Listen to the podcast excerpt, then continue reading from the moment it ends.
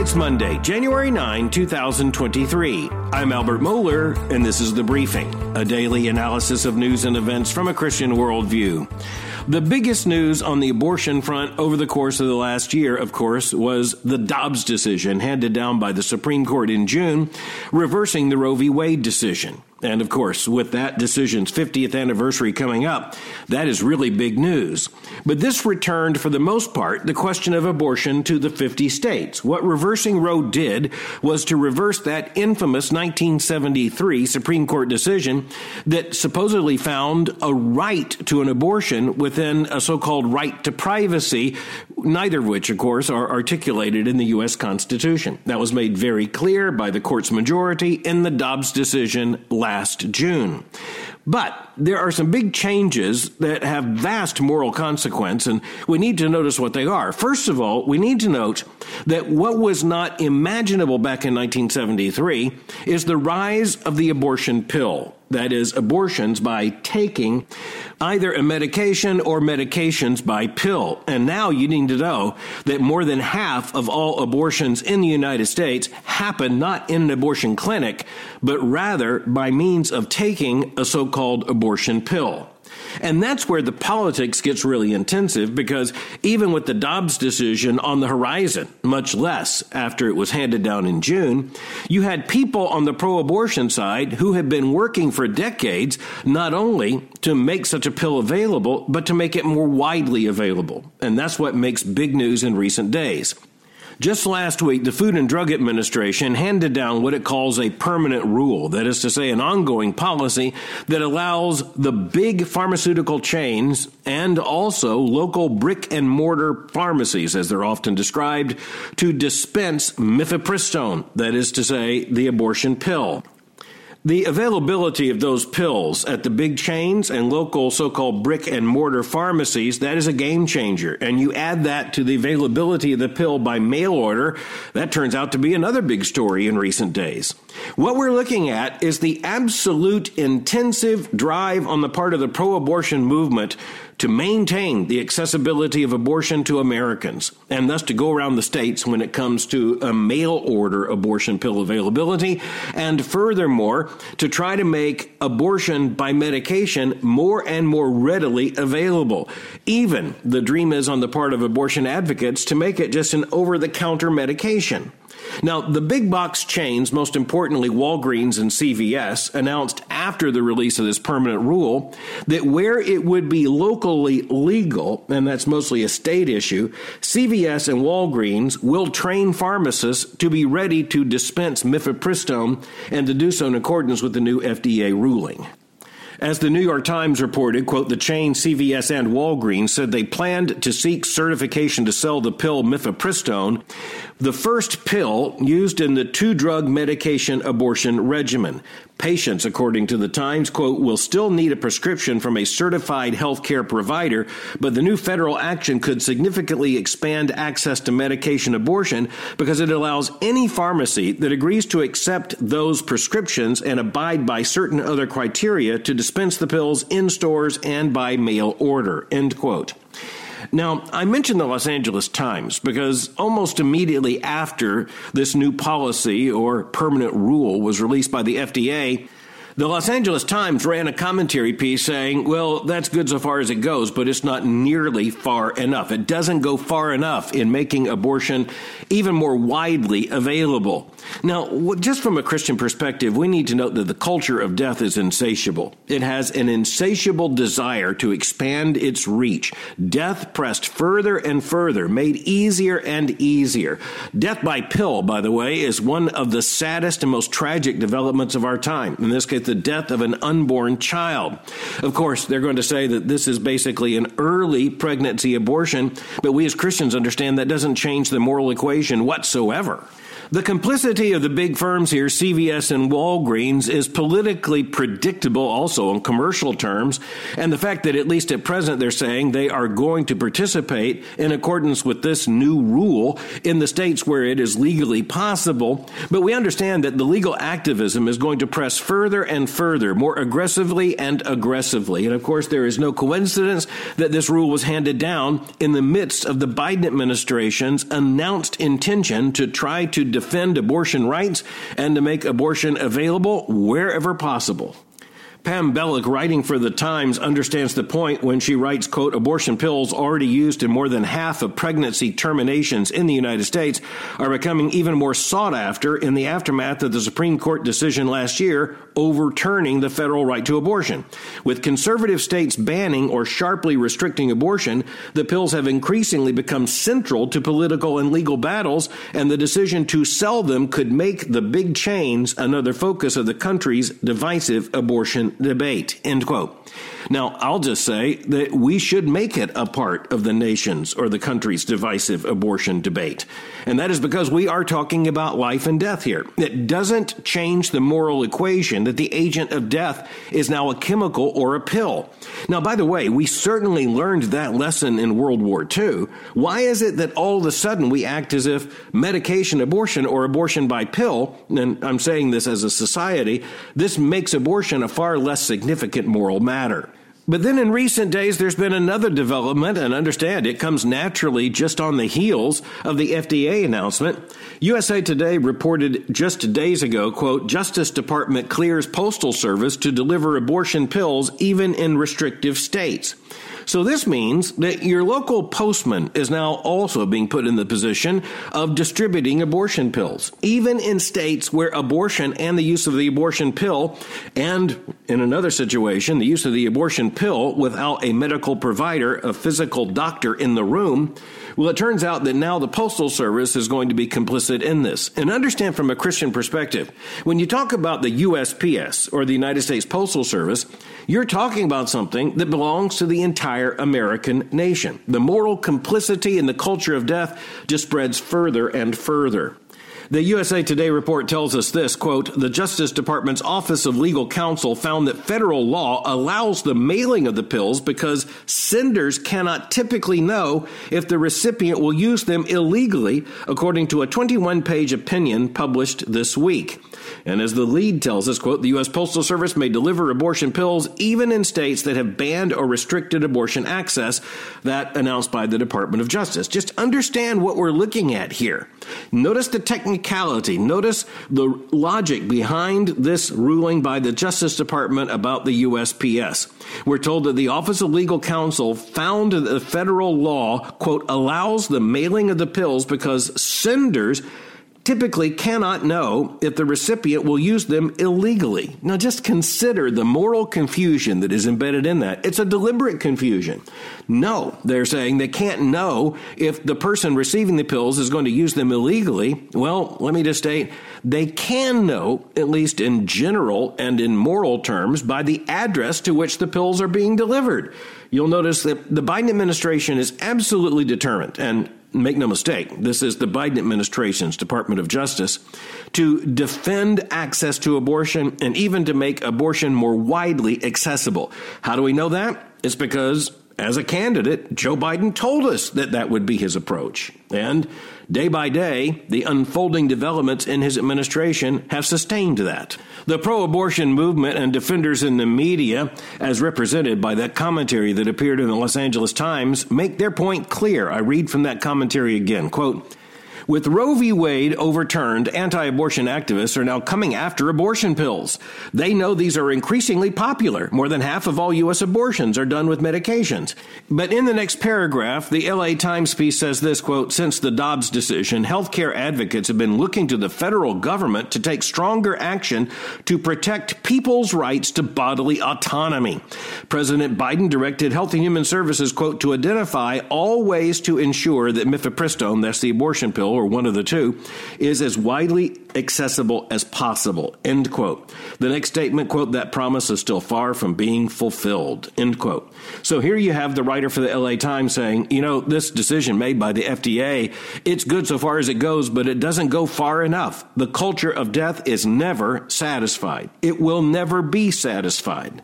But I think you probably noted one other issue in that statement I read from this article, and that is the fact that it says the main issue here is for the government, quote, to protect people's rights to bodily autonomy, end quote. This is the same logic that leads, with all the gender confusion of our age, to pregnant people or people who may be pregnant.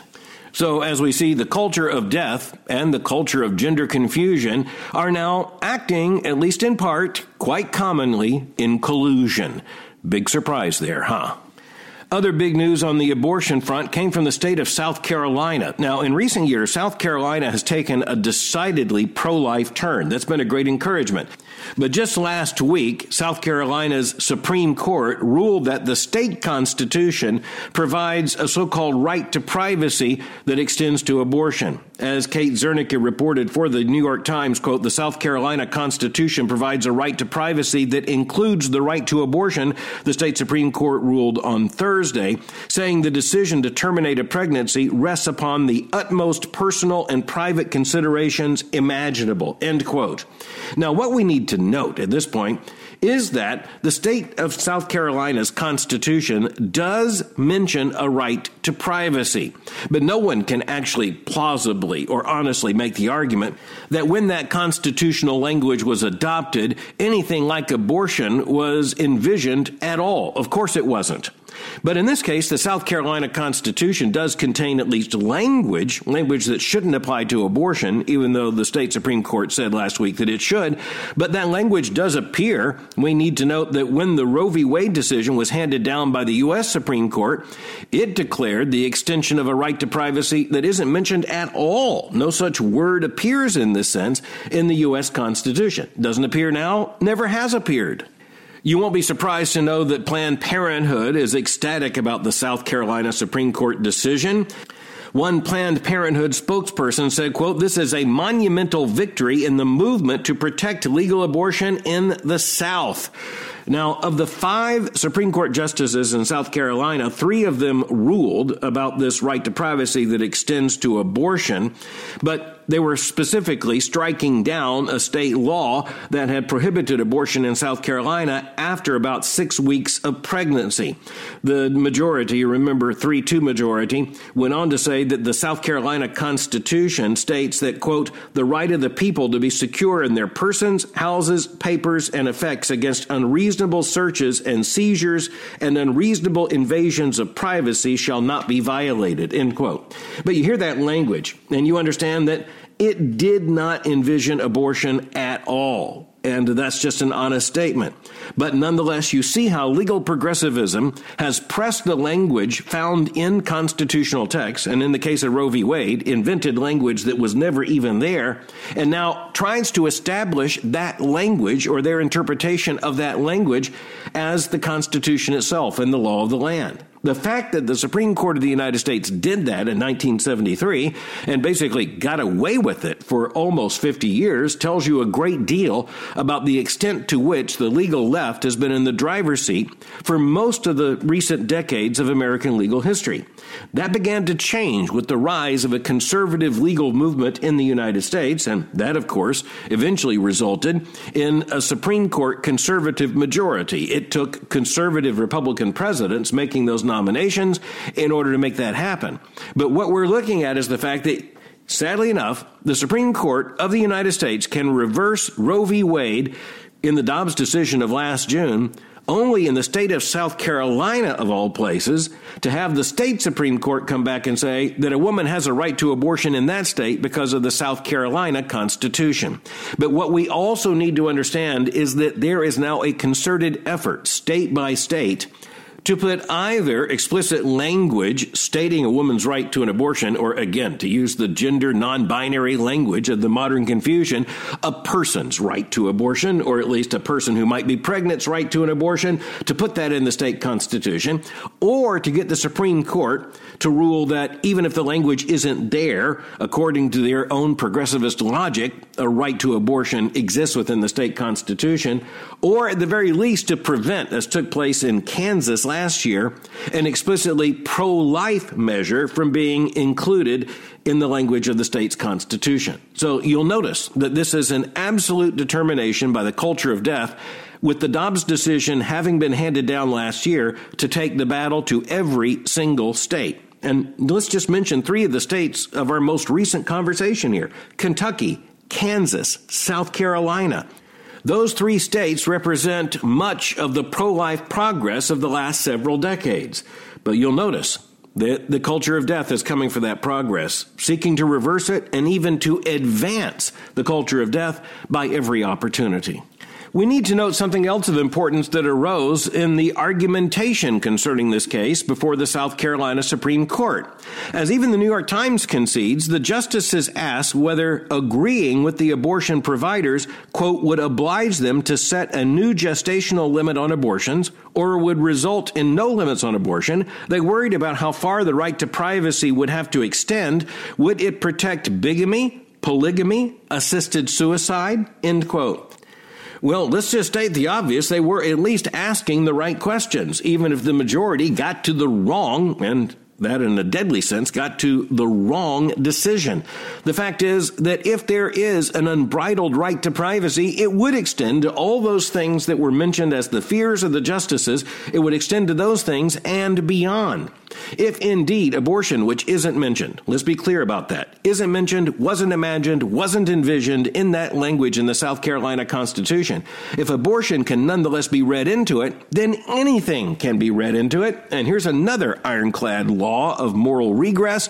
If anything can be read into it, eventually there will be an effort to make certain that whatever the claim is, it is read into that so called right to privacy pro life forces in the state of South Carolina, and that includes a good number of the legislators there and the governor in South Carolina, they are going to be investigating just how far they can press the pro life cause within the bounds of the South Carolina Supreme Court decision. And of course, we have to also at least put on the table the fact that legislators and political leaders there in South Carolina may need to press for an amendment, a revision to the South Carolina Constitution in order to protect the dignity and sanctity of unborn human life. But note that in South Carolina, just as in Kansas, the pro abortion movement, especially at the national level, will throw everything it has into that battle. And we saw that worked out not only last November in Kansas, but also in Kentucky. And by the way,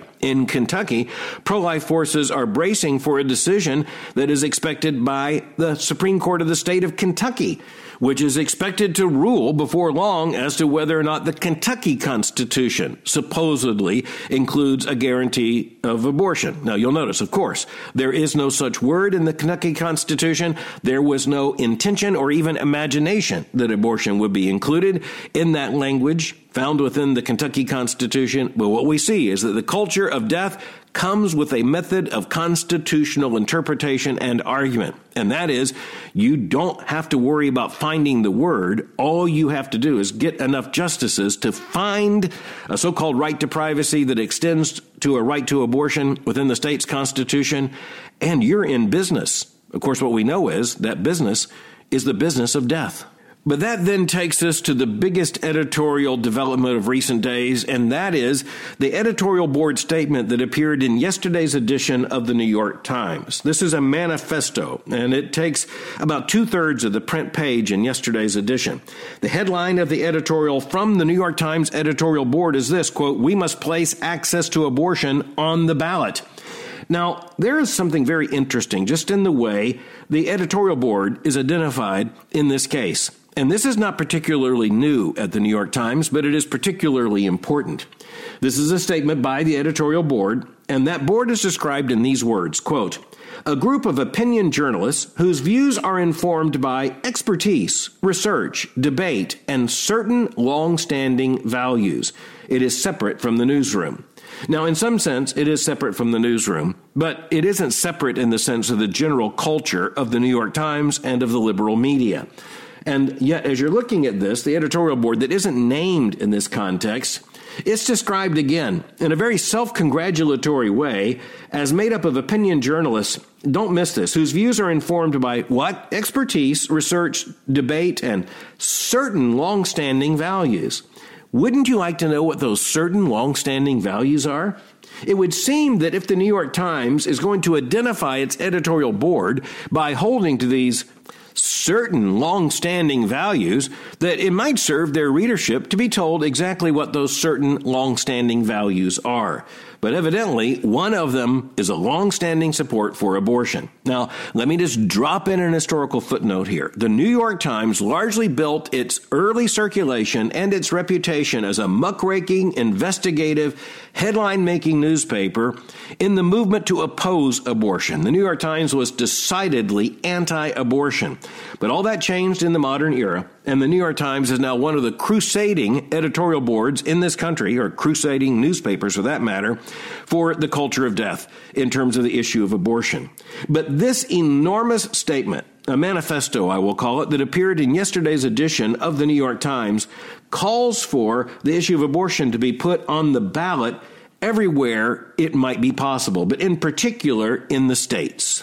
The editorial board statement includes these words, quote, "The fight over abortion has taken on new resonance in post-Roe America. It is no longer just a front in the culture wars, but rather a fundamental matter of health and well-being for millions of women, and the difference between life and death for many." While views on abortion remain nuanced and complex, a majority of the American public stands firmly on the side of preserving a woman's right to control her own body. The editorial board statement continues, quote, the most rational, equitable way forward would be for Congress to enshrine abortion rights in federal law. That is not going to happen anytime soon. Leading Republicans in the House will thwart any legislative moves to ensure these rights. That's why the most promising avenues for action will be at the state level through ballot initiatives. End quote. So there's the plan. It's not as if we have to wonder what the culture of death is planning in terms of a strategy. They've told us the plan ballot initiatives at the state level everywhere, but in particular in the states where the pro abortion movement decides that pro abortion protections are not adequate or pro life momentum might threaten. And again, this is a very big article. It's a pretty massive editorial statement. And the main point of the statement is the battle has to be taken to the states. But the end game is also in sight here. Let me get to the end of the piece where it says this quote, allowing individual states to regulate women's reproductive rights does have practical and philosophical flaws. It establishes a patchwork system that risks sowing confusion and uncertainty, potentially undermining the care women receive or fail to receive. It also makes a mockery of the concept of inalienable rights. The right to control one's body should not depend upon whether one lives in Alaska or Maine as opposed to Tennessee or Texas. As the dissenting justices in the Supreme Court Dobbs decision pointed out, the court does not act neutrally when it leaves everything up to the states. Rather, the court acts neutrally when it protects the right against all comers. End quote. But of course, it isn't a right. It isn't in the Constitution. The court was wrong to declare it in the Constitution, and it certainly is not an inalienable right. But you'll notice the editorial board of the New York Times, representing the cultural mainstream in this country, says full speed ahead nonetheless. The editorial statement ends with calling for the federal government and the Biden administration to pass federal legislation that would enshrine a woman's so called right to abortion in federal law. And understand, that is the ambition. That is the plan. We have been told it right up front. We do not have to try to discern whether or not there's some kind of conspiracy afoot. Because in this case, it's a conspiracy right out in public. So much so that the editorial board of the New York Times publishes it in full as a manifesto just yesterday. I want to end by indicating an interesting tell, so to speak, in that New York Times editorial board piece. I mentioned the paragraph where they tried to set the moral case, but a part of that case was where they said that the abortion laws in a state or at the federal level can make the difference, quote, between life and death for many, end quote. Now, of course, they mean many women. No, wait just a minute. I guess they mean many pregnant people. But nonetheless, we need to note that for the unborn baby, abortion is intended as a matter of death, period. That's what makes abortion abortion. It is an intentional effort to terminate, to kill the life of the unborn child in the womb or in the process of gestation after fertilization. Its intention is death. So at that point, tragically and ironically enough, I find myself in a single point agreement with this editorial board statement from the New York Times. It is a matter of life and death. I just wish they extended that understanding of what is at stake to the unborn. But then again, the entire point of this article is to extend abortion and abortion rights, which means, make no mistake about it, especially Christians must understand this. It's not just a matter of life and death. In this case, it is simply, manifestly, unquestionably the ambition to create death. Thanks for listening to the briefing. For more information, go to my website at albertmohler.com. You can follow me on Twitter by going to twitter.com forward slash Albert Mohler. For information on the Southern Baptist Theological Seminary, go to sbts.edu. For information on Boyce College, just go to boycecollege.com. I'll meet you again tomorrow for the briefing.